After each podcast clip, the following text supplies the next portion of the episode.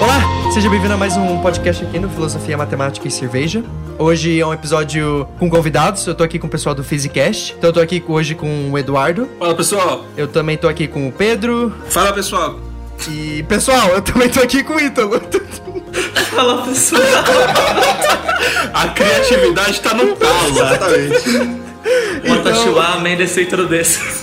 Olha o cara, então é isso. Ó, você que já leu o título aí, já entendeu. Hoje a gente tá aqui, o objetivo deles é me irritar com as qualquer groselhas que eles falarem, como, sei lá, pi vezes 7 é igual a 22, tá bom? Então, não é? Fica aqui... Ai, meu Deus. Fica aqui com a gente, depois, se você conseguir, desculpa, e se você quiser, fica aí com a gente depois desses recadinhos, ok? Gente, a gente acabou de voltar aqui do episódio, tá no meio do episódio, certo, gente? Certo. A gente tá no meio do episódio certo. E eu acabei de lembrar. A gente tem um episódio que saiu hoje também lá no Physicast, falando se a gente consegue utilizar a física sem matemática. Então, Ítalo, você consegue dar os dados lá pro pessoal, se eles, pra achar vocês lá no Physicast? Bom, o Physicast é um podcast de física. A gente tá em, acho que umas 11 plataformas de streaming. Spotify, Anchor, Google Cast, um monte lá. Physicast. A gente tá no Instagram como Physicast_oficial e no Twitter como Physicast, se eu não me engano, né? Acho que sim. E então Physicast é isso, gente, vai lá. Physi... F-I... Você precisa soletrar? Acho que não, Physicast. Soletra, vai not. Como que você puta dessa soletra Physicast? É física... Gente, vou soletrar pra vocês. É Physicast. É física com ST no final. O japonês soletra ali. É física, é verdade. Gente, a gente é muito otário. É física, só que você bota ST no final. Nossa, que horrível. Que horrível. Você letrou como um japonês letraria, né? É, o japonês letraria Physicast. Não, o japonês seria o Sandis, né? Casto. Fuso Casto. Japonês. Até o kanji. O japonês tem silabários. Kanji é... Em japonês você pode ter... hiragana, katakana e tem kanji, mas normalmente você pode, tudo que é kanji você pode escrever como hiragana e é tudo por sílaba. Acho que seria. Gente, hoje no Curiosidades do Dia a Dia a gente vai aprender como escrever em japonês por podcast. Então, gente, tá tudo aí na descrição, tá bom? Então vamos voltar lá pro meio do episódio. Então a gente se vê daqui a pouco, tchau.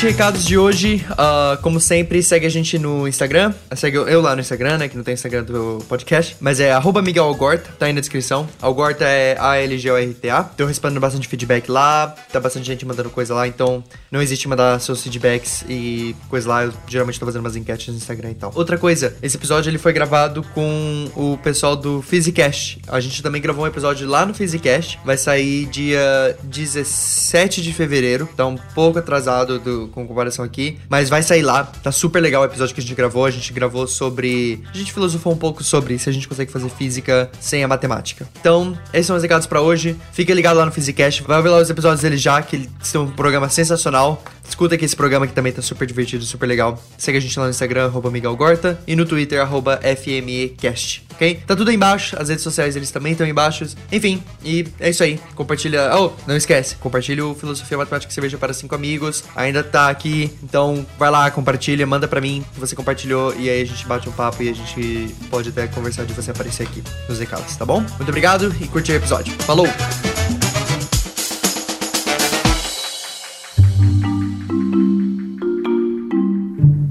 Então, a gente tava discutindo os temas, né, que a gente ia gravar e tal, e esse tema veio e eu adorei esse tema. Porque tem coisas que me irritam, assim, na matemática, sendo matemático, que é, por exemplo, quando a minha mãe me apresenta pras amigas dela, alguma coisa assim, alguém sempre pergunta assim, né? Nossa, o que você faz na matemática? Eu falo, eu pesquiso, não sei o que lá. Nossa, mas a gente não sabe tudo sobre a matemática? Eu falo, então, né? Que coisa. e outras coisas assim. Ah, se é matemática, então o que é 1172 vezes 323, entendeu? Isso já me irrita bastante. Só que é legal ouvir, eu gosto pra... Eu tenho um amigo engenheiro, como eu tava falando com o Eduardo, que me manda umas groselhas lá que os engenheiros fazem de aproximação e já me deixa nervoso. Então eu queria ouvir, e me deixa nervoso de andar em qualquer ponte depois de eu saber de tudo isso. Mas eu queria saber agora dos físicos. Vamos ver o que eles conseguem fazer me irritar aí. Quero ver. Eduardo, manda aí. Parecia que você estava mais preparado aí na hora que a gente tava falando. É, será? Eu posso dar um exemplo que me irrita dos físicos em relação à matemática, por exemplo. Olha... Vai lá. Você já ouviu falar de teoria quântica de campos? De campos? Não. É. Teoria quântica de campos basicamente é... Você pega a teoria da mecânica quântica e aí você estende por um pouquinho mais usando integrais de trajetória. O ponto principal é assim... Ninguém consegue fazer nenhuma conta em teoria quântica de campos porque é muito difícil. É conta geral. Então o que as pessoas fazem? Elas fazem uma expansão em série. Então você calcula o primeiro termo, né? O que é uma expansão em série? Você supõe que tem alguma coisa que é pequenininha, uma correção pequenininha. Então você calcula uma coisa sem correção, depois você calcula a primeira correção, depois você calcula a segunda correção e assim por diante, né? Não, é como se fosse eu não sei esses nomes assim, mas tipo Taylor expansions, por exemplo, exatamente pra resolver isso. Integrais. Exatamente é muito utilizado em equações diferenciais pra caramba. Isso, exatamente. É. Só, o problema é que quando você calcula a primeira, a ordem zero lá. Acho que um exemplo que dá pra fazer é se você fosse calcular, por exemplo, você quer calcular 1 sobre 1 mais x. Vamos supor que fosse difícil calcular isso daí. Se esse x fosse 0.01, você podia calcular. A primeira ordem é 1, porque é bem próximo de 1. Depois é mais... Deixa eu esquecer qual que é a expansão disso. Mais 0.01, eu acho, né? Ou menos 0.01. Então vai ser 0.09. Então essa é a primeira ordem de expansão. E assim por diante eu posso ir fazendo essa soma. O problema na teoria quântica de campos é que você calcula a ordem zero, dá um número. Aí você calcula a primeira correção, dá infinito. Aí você varre o infinito pra debaixo do tapete. Aí você calcula a segunda correção, aparece outro infinito. Aí você joga o infinito pra debaixo do tapete de novo. Pô, esse tapete aí tá bem, hein? Pois é, então. Esse tapete aí é do bom. E aí você vai fazer... É do mesmo material que acabou-se da Hermione. Nossa. Esse aí é o tapete do hotel do... Ai, como é que era o nome daquele hotel? O hotel de Hilbert. Aquele hotel com quartos infinitos. Hilbert. Isso. Esse é o carpete dele lá. E você vai calculando nas outras ordens, vai tudo dando infinito. E você vai jogando pra debaixo do tapete esses infinitos. E aí você vai jogando debaixo do tapete até não dar mais infinito? Exato, é. E aí quando não dá mais, você fala, esse é o resultado, pronto. Ai, que bosta, cara. Mas peraí, você sabe que o estado não é infinito. É, que a natureza... Você mede o valor na natureza. Sim. Aí você meio que ignora, assim, do infinito, eles vão se cancelar eventualmente. Isso vai só... Infinito ou vai se cancelar eventualmente, né? É, mas ou nem você nem assume isso. É, infinito menos infinito é zero, né, gente? Todo mundo sabe disso. Exato. Ai, que horror. Ai, mas x menos x tendendo a infinito é outra coisa. Cara, então, o problema é o seguinte, tipo assim, pelo menos, essas coisas me irritam. Ó, me desculpa, engenheiros, de verdade. Mas por que eles me irritam profundamente? Porque eu tô andando na ponte deles, entendeu? E dá medo de andar na ponte deles sabendo que eles... Pi é igual a 5 porque aguenta, entendeu? Ah, bota pi igual a 5 que dá certo. Aguenta. Ah, margem de segurança, né, gente? Margem de segurança. Mais ou menos 2. Pi pode ser 1, pode ser 5, tá tudo ali. E eu queria saber, jogar infinito pro tapete, jogar infinito pra debaixo do tapete, eu não sei nem onde você vai conseguir chegar com isso, né? Na verdade, se você continuar expandindo, você falou que, como é uma expansão... Tem várias técnicas. Mas qual que é o embasamento que vai cancelar isso? Alguém consegue me explicar? Porque eu tento às vezes ler papers de física assim, e como eu não tenho o knowledge tanto, eu paro ali às vezes no conceito. Uhum. Nesse tipo de conceito, né? Porque se alguém virasse no paper de matemática pra mim e falasse, vai jogando infinito ali debaixo do tapete que alguma hora cancela... Ninguém ia acreditar nisso. Na matemática. Os matemáticos ficaram batendo a cabeça, nisso. Na verdade, em cima disso. Eu bater na cabeça do cara que falou isso. Né? O problema é que funciona. Entendeu? O embasamento é que a natureza é finita. Esse é o embasamento. Então se deu infinito, é um erro. Mas tá tudo certo, ignora. Nem tá no domínio. Manda pra fora. Não tem, esse que é o problema, não tem embasamento. Então, qual que é o embasamento é que na natureza você consegue medir isso, mas na hora que você vai fazer o cálculo da infinito. O cálculo da infinito. Só que aí quando você tem a história... Não seria o cálculo que tá errado, gente. Então, tem a historinha dos físicos e a historinha dos matemáticos. A historinha dos físicos a gente tá aproximando pelo lado errado, então a gente tem que fazer alguma expansão analítica, alguma coisa pra dar finito, porque a gente mediu finito e ponto. Agora, a historinha dos matemáticos é mais complicada. complicado e, na verdade, eu não entendo muito. Eles falam de, como que é? Séries assintóticas, coisas assim, que não necessariamente ela converge, mas tem um número ótimo de elementos que você pode pegar pra achar o valor real da expansão analítica, mas eu não entendo nada disso, assim. Eu vi, alguém tentou me explicar uma vez, sabe?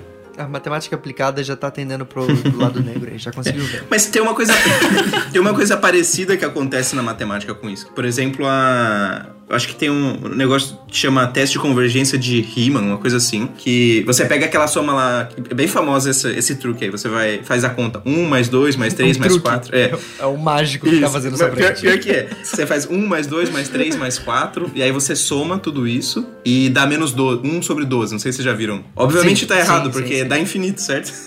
Só que se você subtrair esse infinito de uma forma esperta, dá menos 1 sobre 12. Então, mas de novo, é isso aí, eu tenho certeza que tá fazendo, é uma matemática aplicada, que o matemático, por ele olha para aquilo que eles falam com super soma, né? Uhum, a maior parte das provas com isso é super soma. Exato. A super soma não é um truque de mágica que você pode usar quando você quiser, entendeu? Tem situações muito delicadas para usar super soma. E ali a super soma fala assim, gente, essa expansão aqui que eu tô falando é igual a D, não faz isso, entendeu? É muito errado usar isso, porque você não pode assumir isso. É você assumir alguma coisa, é você tá dando nome pro infinito, entendeu? Uhum. O que acontece, tipo assim, falar que infinito é igual a D, aí você fala que D menos D é igual a zero, então você fala que infinito mais infinito é igual a zero, ou que infinito dividido por infinito é 1, coisas assim. E eu já falei algumas vezes aqui no podcast que infinito é uma ideia e você não quantifica, você não consegue usar uma ideia se ela não estiver quantificada, né? Por exemplo, zero era uma ideia muito tempo atrás, ele não era um número, mas você conseguiu quantificar ele, que legal, funciona. A única parte que isso aparece na matemática dessa soma sendo isso, é na análise contínua da função zeta do Riemann, né, que faz parte do Riemann hipótese. Na análise contínua dela, quando você consegue expandir ela pra mais do que só números maiores que 1, você, no menos 1 você vê que o resultado é menos 1 sobre 12, que pode ser outro lance, mas aí, de novo, análise contínua não significa que é a mesma função. A função zero, ela muda, assim que você continua ela expandindo ela analiticamente. Então, não é adicionar 1 mais 2 mais 3. É sempre essa ideia, né? A gente tá pegando uma série, transformando ela a partir de uma expansão analítica em uma outra função. Então, esse igual é igual mais ou menos, sabe? É um igual, tá ali, né? É. Na verdade, sim, é um chute porque ninguém sabe, na verdade, o que tá acontecendo na teoria quântica de campos nesse sentido. Mas eu suspeito que seja alguma coisa assim. A gente deve estar fazendo uma continuação analítica de alguma coisa que a gente não entende bem porque os matemáticos não conseguiram fazer coisa, a conta direito. A própria função zeta de Riemann. Eu tinha uma professora minha, quando eu tava no segundo ano, ela me deu um livro de teoria de cordas. E no livro de teoria de cordas, o começo do livro era essa função zeta, que eles usam bastante na teoria de cordas, aparentemente. Que eu não entendi bosta daquele livro que eu tava no segundo ano. Por falar nisso, você considera a teoria de cordas uma teoria física ou matemática? Então, eu não sei se eu vou irritar a pessoa, mas eu considero uma teoria matemática aplicada. Eu acho que não é nem aplicada, na verdade. O que ela tá modelando? Então, exato, porque... Exato. O problema disso é que eu não acho que é matemática pura por causa que você precisa de aproximações. São necessárias. Eu brinco aqui bastante falando que aproximação não é lá, pi é pi, você não precisa chamar pi de 3.14, mas as aproximações são sim muito importantes, né? Principalmente quando eu como matemático puro, vou utilizar um computador, né, pra fazer algum estudo de gráfico, alguma coisa assim, eu sei que o computador tá aproximando pra mim as coisas, entendeu? O computador não tá dando minha resposta exata pra muitas das coisas. Então, eu sei que isso é importante. Mas o problema é quando você joga infinito pro chão aí, né? Esse foi um grande problema aí que a gente tava discutindo. Não, o problema é que os matemáticos não conseguem resolver as equações. Aí você tem que fazer uma aproximação. Não consegue, mas a gente curte não resolver. A gente curte parar, olhar, tá ligado? Esse é o nosso lance. O problema é que se os físicos pararem, a gente vai virar matemático. Não, perfeito os maiores matemáticos eram físicos, né? Se você for ver o Newton, por exemplo. Não, claro. Newton ninguém pensa nele como matemático, né? Mas ele era um matemático. Imagina, cálculo. Mas ele fez cálculo pra resolver as trajetórias dos planetas, né? Sim, exato. Ele criou, é. Então, uma coisa em cálculo que parecia que tava todo... Não em cálculo, na verdade, em física 1 e mecânica geral também... É que parecia irritar muitas pessoas que faziam matemática. Era que... Por exemplo, se a derivada do momento é igual a força, né? Aí se você falar que a derivada do momento de P dx é igual a x, e o professor falava, você passa o dx multiplica um lado... Não, exato. Putz, nossa, cara, isso... Nossa senhora. Mas se funciona, por que eu não posso... Se funciona, por que eu não posso fazer? Não! Você não pode, o matemático já provou que isso funciona. Pois é, então. Está aprovado. Mas chama de delta, então. Você quer fazer isso? Chama de delta. Ah, eu vou ter que escrever delta, colocar um limite. Puta, nossa. Isso é só anotação. É. Só anotação. É só anotação. É fácil. Você... É só anotação. É só você passar multiplicando. Cancela os D. Faz o seguinte. Cancela os D. Aí, conseguiu dar puto. Cancela os D. A barrinha da fração, ela continua lá, você passa ela como subtração. Ela vira um símbolo de subtração pro lado. Entendeu? Dá certo, olha, dá só certo. Aí. Mas em menos de 20 minutos já irritamos ele já. Nossa, exato. Puta. Não, eu tenho um exemplo aqui. Eu vou achar ele aqui. Alguém escreveu, eu achei fantástico. Era como provar que a integral, ela é a antiderivada. Só que nesse nível aí. Eu achei no... eu tava pesquisando, eu achei no Reddit de física, né? Claro que eu achei no Reddit de física aqui. Tá aqui, ó. Salvei pra mandar pra vocês aí, ó. É a prova que a integral é a... é passa o D multiplicando, integra e tá bom, né? Passa a função inversa do D é integral, né? É assim que funciona. Nossa, você ia passar mal nas minhas aulas de teoria quântica de campos. Nossa. A professora passava Laplaciano dividindo. Nossa, essa prova só tem um problema pra mim. É, não faz sentido porque é por definição que a integral é antiderivada, só por isso. Senão tava bom pra mim. É, por causa da você não provou D. nada. Viu, nem físico não sabe nem fazer prova essa bosta aí. Tá falando. Eu achei isso aqui, ó. Reddit de Physic Memes. Aqui, tá bom? Tinha que ser. Ah, mas também uma coisa que já fizeram numa aula minha também é que, tipo, fazer inversa, tá? Por exemplo, dx, dt, fazer dt, dx. Como que você faz? Não. Você só inverte. Não, exato. É menos um. Você inverte no outro lado. É fração. É fração. Uma vez eu tive... quando eu tive aula de equações diferenciais, o meu professor, ele era engenheiro. Ele era engenheiro e tinha PhD em matemática. E aí ele tava dando aula de diferenciais. E ele falou assim... gente, tem um jeito legal de provar aqui, mas vamos falar que o DT só passa pro outro lado, como multiplicação? Eu falei, nossa senhora. E aí todo mundo na sala, que era uma sala de matemática, especificamente, e aí todo mundo, nossa senhora, vamos vai lá, professor. Mano. Aí teve um aluno meu lá, que era um aluno chinês, falou assim, professor, mas isso não é errado? Aí o professor falou assim, mas dá certo ainda. Então tá tudo certo. Não, mas dá.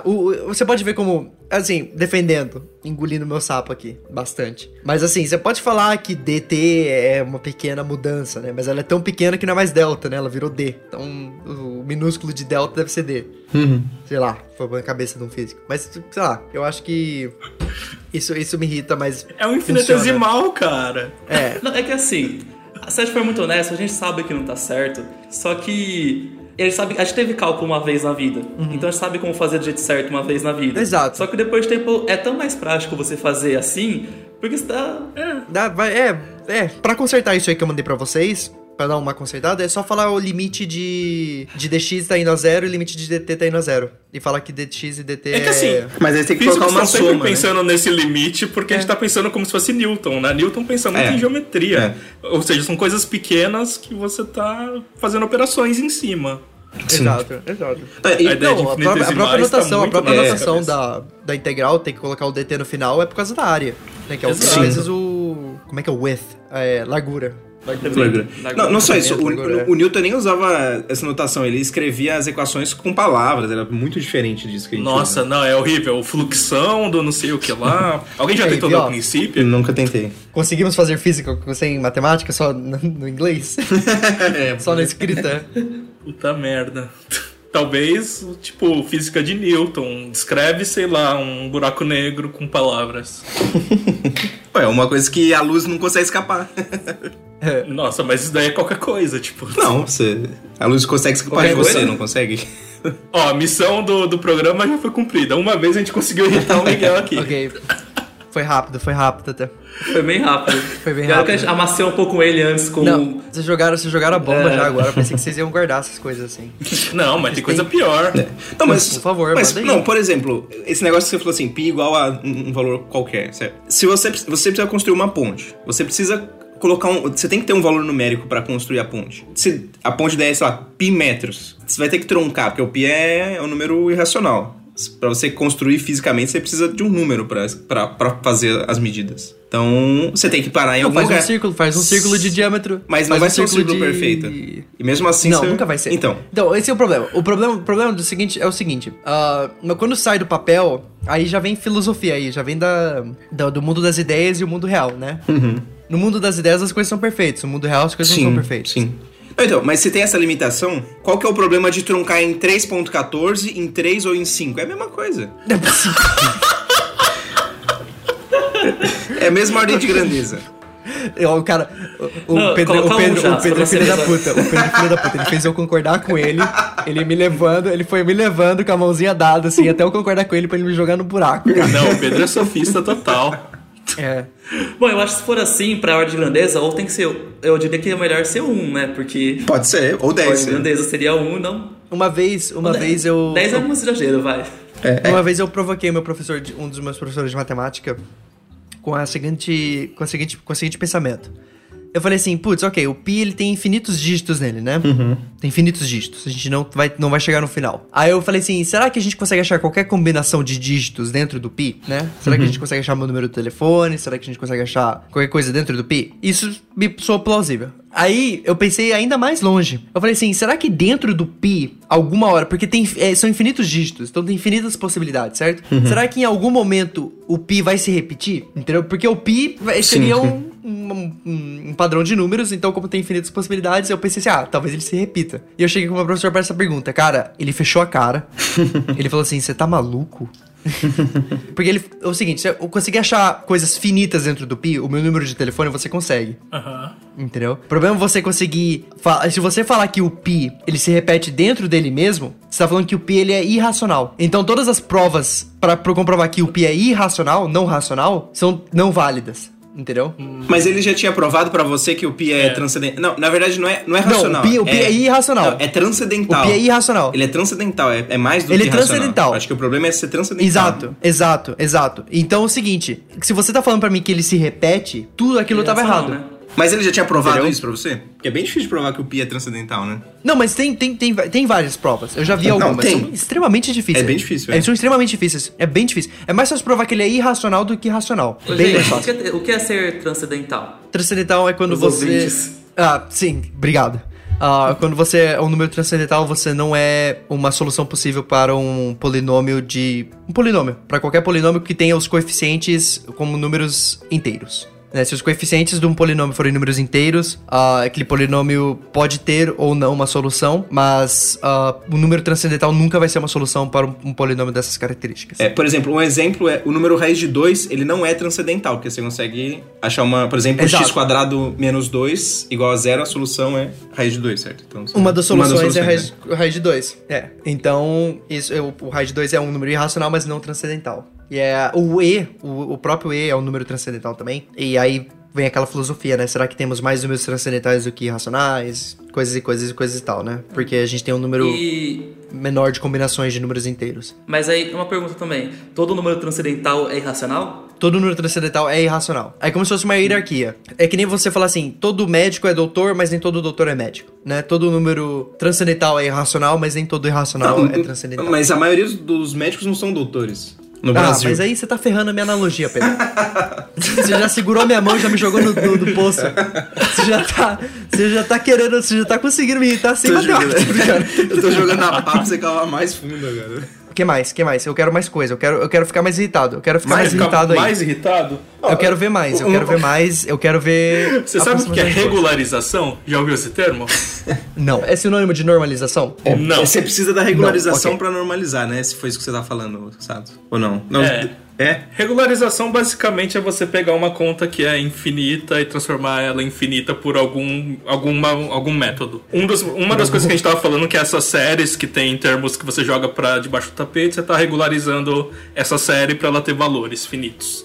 Só que não para por aí. Tem coisas muito interessantes. Uma coisa que eu faço bastante nas minhas contas, imagina que você tem o seguinte, você tem lá alguma certa função que você tem que integrar e você tá integrando num espaço três-dimensional ou quatro-dimensional. E aí você faz essa integral e você olha, essa merda aqui não vai convergir, vai dar infinito. Sabe o que você faz? Ao invés de você integrar em 3 dimensões, você integra em D dimensões e depois joga o limite de D igual a 3. Aí o resultado vai dar, isso dá um valor finito. Sei lá, vai dar gama a função gama em D, aí você faz gama em D, D é 4 mais epsilon, e aí você joga epsilon pra zero, e aí às vezes aparece 1 sobre epsilon que você joga fora, e aí dá o resultado finito. Uhum. É basicamente isso. É.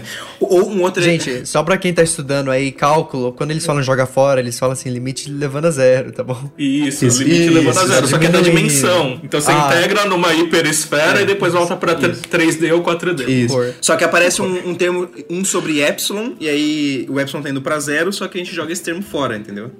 É isso que a gente faz. Lembrando que esse limite daria infinito também. É, exato, sobre epsilon. E você é mais um infinito que você joga. Não, não é infinito. Ai, não existe, né? É pior, não é que... escreve. O meu resultado é 3, mas não existe.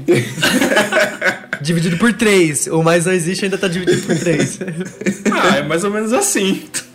Cara, que horror. Que horror. Eu ainda quero entender muito bem, assim, não só a profissão, mas eu queria entender, não sei se você consegue explicar, esse lance de você jogar infinito pro lixo, né? Vocês falam que tinha um jeito matemático de explicar. Assim, de novo, vem aquela pergunta. Vocês falaram que na vida real a gente consegue medir, é uma coisa finita, é uma coisa mensurável. Uhum. E aí quando vai pra conta, não é mensurável. Não é meio lógico que seria a conta o problema e não... Sei lá, você não joga, o fato de você não estar jogando infinito pro Sim, pro lixo. Só que a gente não sabe fazer de outro jeito. É o jeito que a gente não sabe modelar de um outro jeito que preveja coisas que a gente consegue medir. Então, e quando você joga esses infinitos pro lixo, as predições são boas? São ótimas. Se você usa dados pra... jogar esses infinitos debaixo do tapete, as outras previsões estão certas. Caraca, ok. Dá tão certo que a medida mais precisa já feita pela humanidade é baseado nessas contas e elas acertam em, sei lá, 12 casas depois da vírgula. Caraca. Então você suspeita que tá certo, só não sabe por que tá certo, entendeu? Mas então, cara, isso na minha cabeça de matemática não tá entrando ainda, sabe? Eu acho super legal, tô super interessado mesmo. Só que é muito difícil entrar na cabeça que a sua conta tá dando infinito, mas você joga os infinitos pro lixo. Eu acho que o grande problema é que a gente sempre tá tentando fazer uma teoria de perturbação e nem sempre dá certo. Nem sempre a gente tá em condições adequadas pra fazer uma teoria de perturbação. O que é teoria de perturbação aí pro pessoal? Bom, a gente vai fazer alguma aproximação. A gente não consegue fazer a conta inteira, então a gente costuma falar, esse determinado valor aqui é pequeno, então eu vou fazer uma aproximação. E aí a gente chama isso de teoria de perturbação, a gente consegue expandir uma série que cada termo vai ficando cada vez menor, ou pelo menos deveria ficar, em tese. E aí, assim, nem sempre a gente tem as condições adequadas pra fazer isso, e a gente sempre faz porque é o único jeito que a gente sabe fazer. Uhum. E aí, o que a gente vai acabar fazendo? Você não tem, ou seja, essa série não funciona, né? Ela não converge, só que aí você vai ter que escolher uma específica continuação analítica pra essa série. E aí, você tá usando o dado pra escolher qual das infinitas continuações que você tem que você vai usar. Então é exatamente que nem a Zeta Function. É bem parecido. Análise contínua. Matou. Análise contínua, porque somar 1 mais 2 mais 3 é claro que seria infinito, mas na verdade nessa função não é. Uhum. É, exato. Mas você tem que escolher uma função e aí o que vai definir isso são os dados, né? Só que o problema é um pouco mais complicado, eu acho, que a Zeta Function, porque ele trabalha com funcional e... Isso. E acho que assim, não é formalizado ainda. Os matemáticos não conseguiram formalizar. O problema são os matemáticos, entendeu? O problema não são os físicos. Vamos deixar isso bem claro. Os matemáticos não sabem formalizar. Se alguém quiser ganhar uma fields, é um problema importante. É um problema meio aberto, Então, quando os matemáticos conseguirem formalizar... O que eu tava na minha cabeça, quando você estava falando essas coisas, era um experimento que eu tinha visto, que era se você for tentar medir as fronteiras de um país. Uhum. E precisamente. E conforme mais você vai quebrando, né? Que aí tem estudos de... Acho que em português se chama fractais, né? E se você fizer um estudo de fractais, você vai quebrando e tal. Só que você vai vendo que a sua área da sua fronteira desse país, ela vai crescendo, crescendo, crescendo e ela vai até infinito, né? Se você continuar quebrando, quebrando, tentando ficar perfeitinho, né? Uhum. Na fronteira mesmo. E aí eu tava com isso na cabeça. Eu falei, putz, será que alguma coisa que eles estão quebrando tanto é tão pequenininho e alguma coisa que vai pra infinito, mas você sabe que não é infinito, entendeu? Uhum, pode ser. É isso que eu tava pensando quando você tava falando. Mas aí com a análise contínua ficou mais claro agora. Então, pode ser que esse infinito surja de alguma coisa desse tipo também. Por exemplo, tem um pessoal que faz teoria quântica de campos na rede. Então você supõe que o espaço, ele não é contínuo, na verdade, ele tem um tamanho mínimo, é uma rede, uma... Como é que eu vou explicar isso? Ele tem um elemento, mínimo. Mínimo, é. É como se você pegasse a... ele não é... Você não consegue dividir ele pra sempre. Alguma hora você vai parar. Isso. E aí você faz as contas... Você coloca isso no computador e o computador faz pra você as contas assumindo esse tamanho pequeno e aí eu acho que eles não chegam a ter esses problemas. Eu não tenho muita certeza porque eu nunca vi as contas desse tipo de coisa, mas eu acho que eles conseguem resolver esses problemas sem esses infinitos. Então talvez tenha a ver com isso, sabe? E essa conta que vai pra infinito aí que a gente tava batendo papo, o que que ela é pra... que ela tava propondo pra calcular? Bom, qualquer processo físico de partículas vai entrar essa conta pra você. Se você quer saber como é que dois elétrons se colidindo, qual que vai ser a probabilidade deles colidirem. Então, o cálculo dessa probabilidade leva em conta esse tipo de coisa. Entendi. Perfeito. Eu tive muita dúvida aqui dessa gravação. Mas eu tenho mais uma dúvida aí. Por que passar o DT pro outro lado funciona? Aí você vai no Guidorize volume 1 e... Você bota na Wikipedia. Beleza. Você vai no Reddit de físicos. Reddit Physics Memes. Isso. Tem um... Acho que é uma página no Facebook. Teoremas que você nunca ouviu falar porque eles não são verdade. Ah, nossa. Tem mesmo. Ele é muito bom. Que bom. Eu acho que uma coisa que ficou faltando também é aquele negócio que... aquela coisa clássica do físico, mas talvez seja mais aproximação, que você tenta aproximar tudo do jeito mais, sei lá, a vaca esférica. A vaca esférica no vácuo, mas é um clássico. Não, mas isso aí é muito bom. É bom porque a vaca, ela cria uma aerodinâmica muito ferrada. Isso. Porque ela é uma esfera. Aí, assim, se você quiser complicar muito, você coloca o rabinho da vaca, assim, tipo... Não, mas isso, novamente... coloca um tubo. Mas isso, novamente, é problema dos matemáticos, não dos físicos. Porque os matemáticos não conseguem não sabem resolver as equações que os físicos propõem. Cara, então o físico tem que fazer... Posso falar uma coisa? Pode. Calma. Primeiramente que propor problemas é fácil, tá bom? Resolver eles que é difícil. Resolver eles é pros machos e propor é pras criancinhas, tá? Ok. Tô brincando. Mas tirando isso da reta, eu participo de vários grupos no Facebook. E é só isso o meu Facebook. Que é grupos de memes de matemática, né? E aí teve um cara... Ele modelou uma vaca em 3D perfeitamente e ele calculou a aerodinâmica de uma vaca. Ele postou lá a imagem da vaca toda no gráfico e tal. Ele postou com todas as linhas de aerodinâmica, tá bom? Então se você fizer a vaca uma esfera aí, o problema é seu, que a gente já tem o modelo perfeito de uma vaca aí. Mas a minha pergunta é, será que o modelo de uma vaca esférica, ela vai ser aproximadamente tão boa quanto o modelo dele? Por exemplo, qual que é a diferença entre uma vaca esférica e o modelo dele, no final das contas? É 1%? Provavelmente deve ser isso, 1%. Ô, louco. Efeito de borda pra cacete, não tem não? Cara, eu vou falar pra você que o cara, eu vou tentar achar aqui enquanto a gente vai falando, mas você vai ver que o cara teve um trabalho pra fazer, cara. Ele fez uma vaca muito boa, cara. Não, eu imagino que tenha muito efeito de borda. Pede pra ele fazer uma esfera e fitar a aerodinâmica pro raio de uma esfera e ver quão diferente que dá do resultado dele.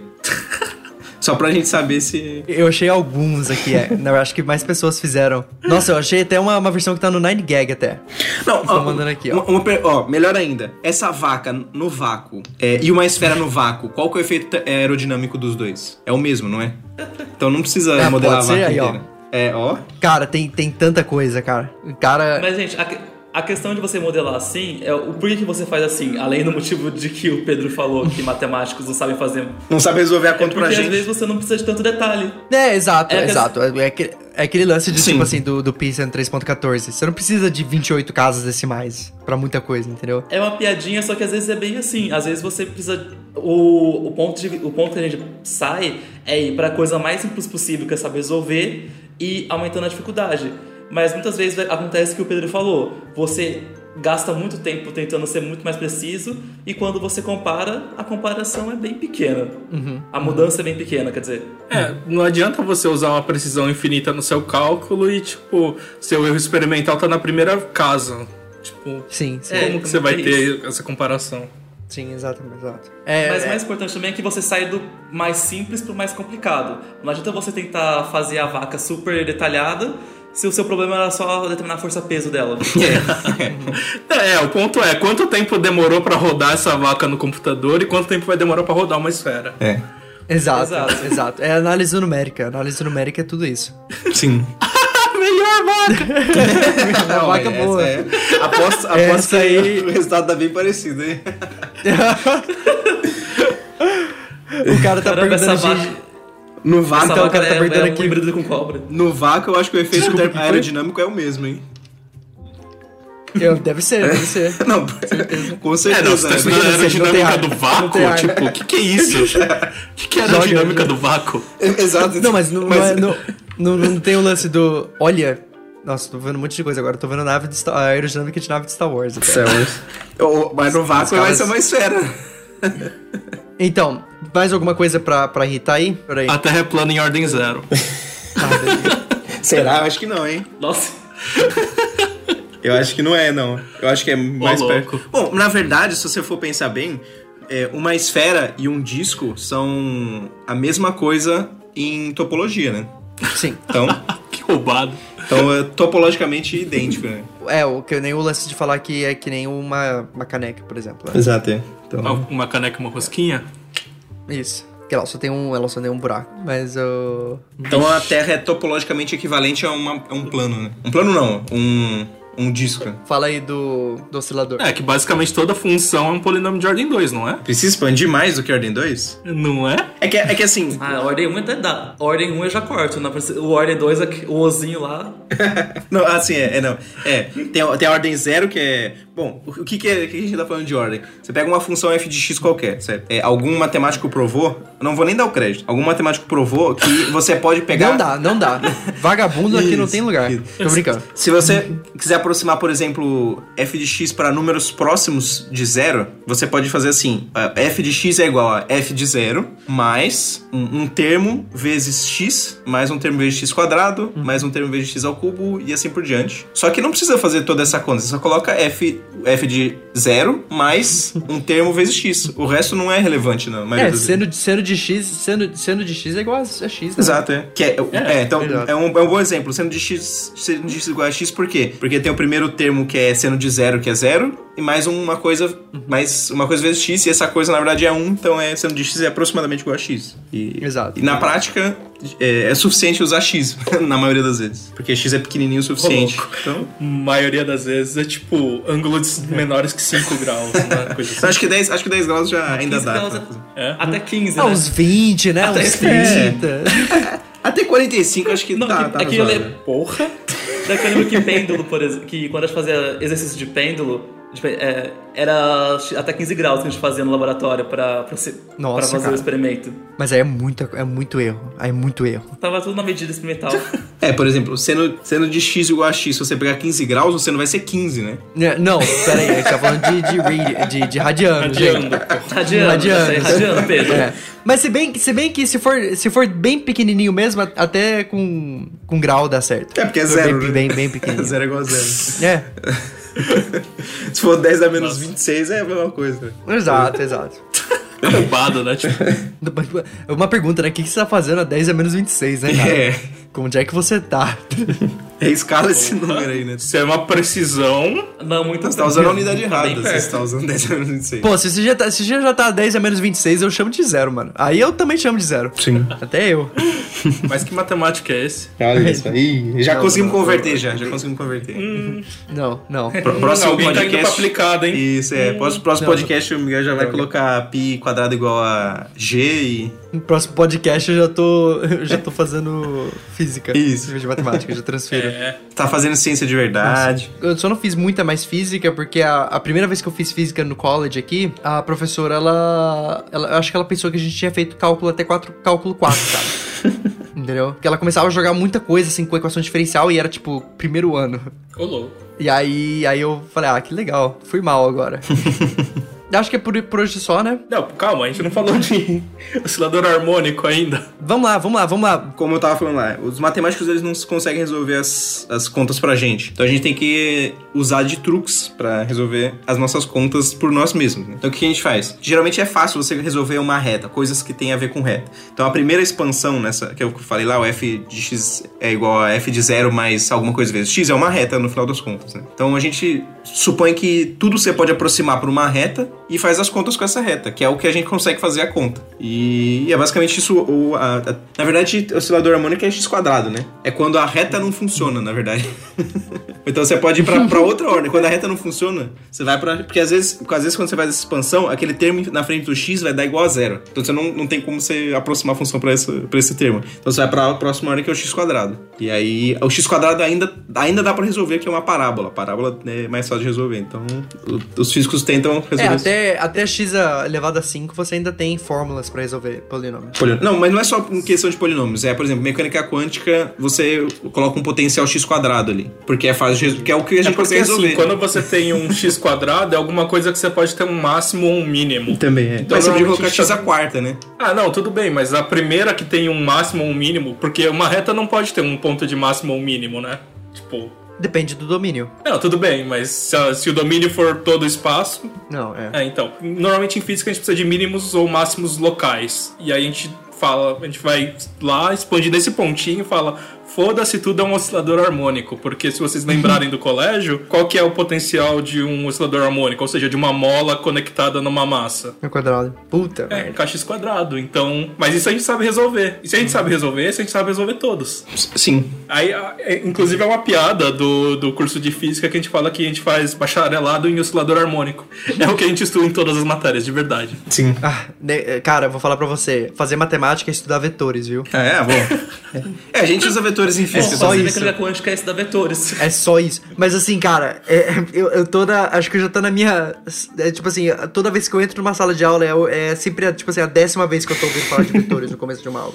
Só que é porque cada vez mais complexo, né? Fazer o recap. Ah, sim. Eles são obrigados a fazer o recap, entendeu? Uhum. Tipo assim, ó, gente, vamos tentar lembrar o que é um vetor, né? Não é só coisa que tem magnitude e direção, olha só. Mas eles começam nesse nível? O que você tá aprendendo em matemática? Sim. Não, pô, tem que começar nesse nível. Não, por exemplo, você vai fazer vector fields, alguma coisa assim, entendeu? O cara tá dando análise da RN pra engenheiro? Não, mas pô, não. Deixa esse episódio de...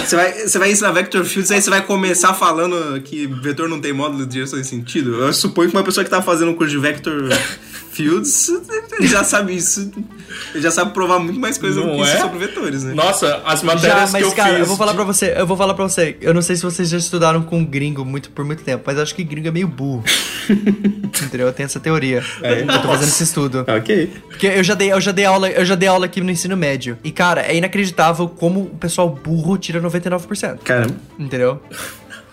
Então, Eita. Tipo assim... E aqui entra por nota, né? Então, chega em cálculo 1 e esqueceu o que é raiz quadrada.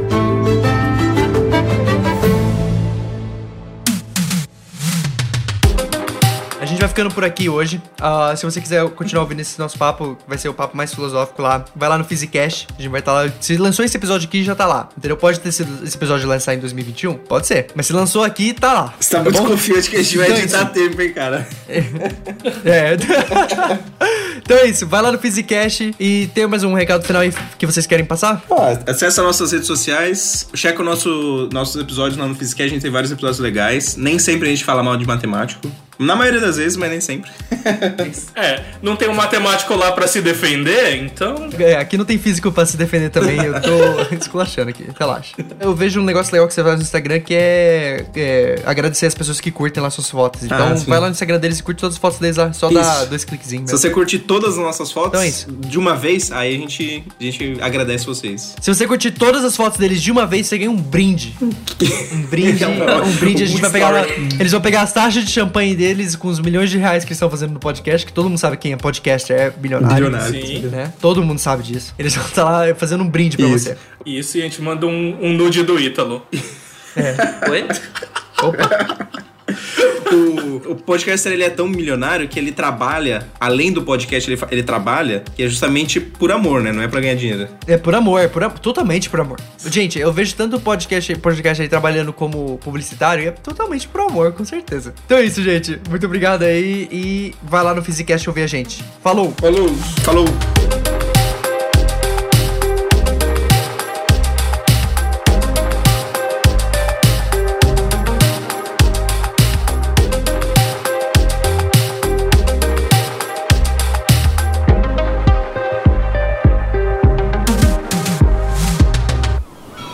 Este podcast foi editado pela Maremoto.